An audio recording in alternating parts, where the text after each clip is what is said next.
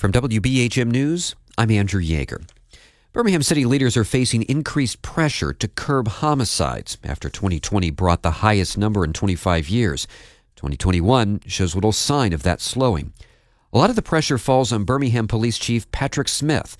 To start our series this week on gun violence in Birmingham, I spoke with the police chief to understand his approach. Smith says officers are trying to prevent crime by focusing on areas where data indicates it's more likely to occur. One of the things we have to do is to stay on top of things, make sure we're doing positive patrols in certain areas and, and about the city for the most part, making sure that we're keeping our eye on crime as well as locations where there's a propensity of a higher volume of crime. In terms of those areas that you're spending more time and attention on, you know, as you're well aware, there are certain people in the community, certain voices that are concerned about over policing, particularly communities of color.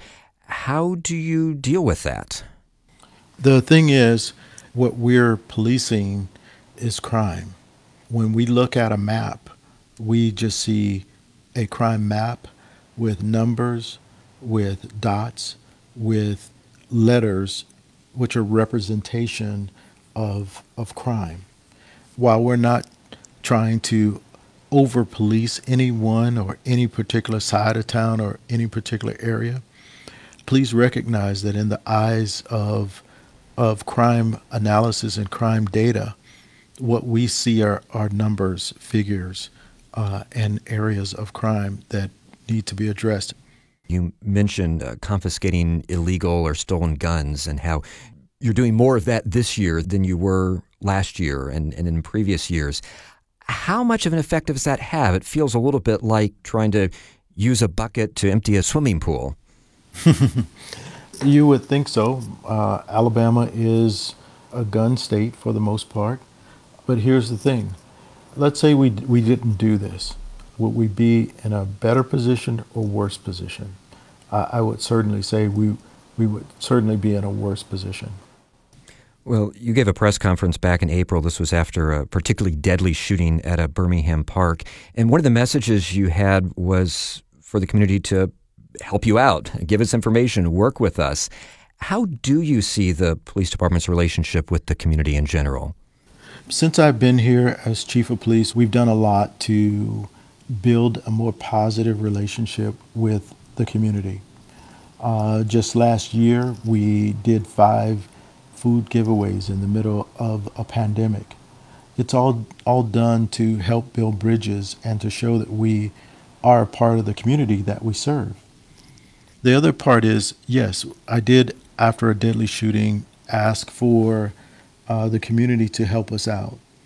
This is their police department and we want to make sure that we're working for them and we're providing good quality service. But we can't do it alone. I've heard you decry a no snitch culture. You say that has to end. People need to work with police. And certainly there are a lot of factors involved with that, distrust being one of them. So, how do you build trust to fight against this culture that you say is making it difficult for police to do their work?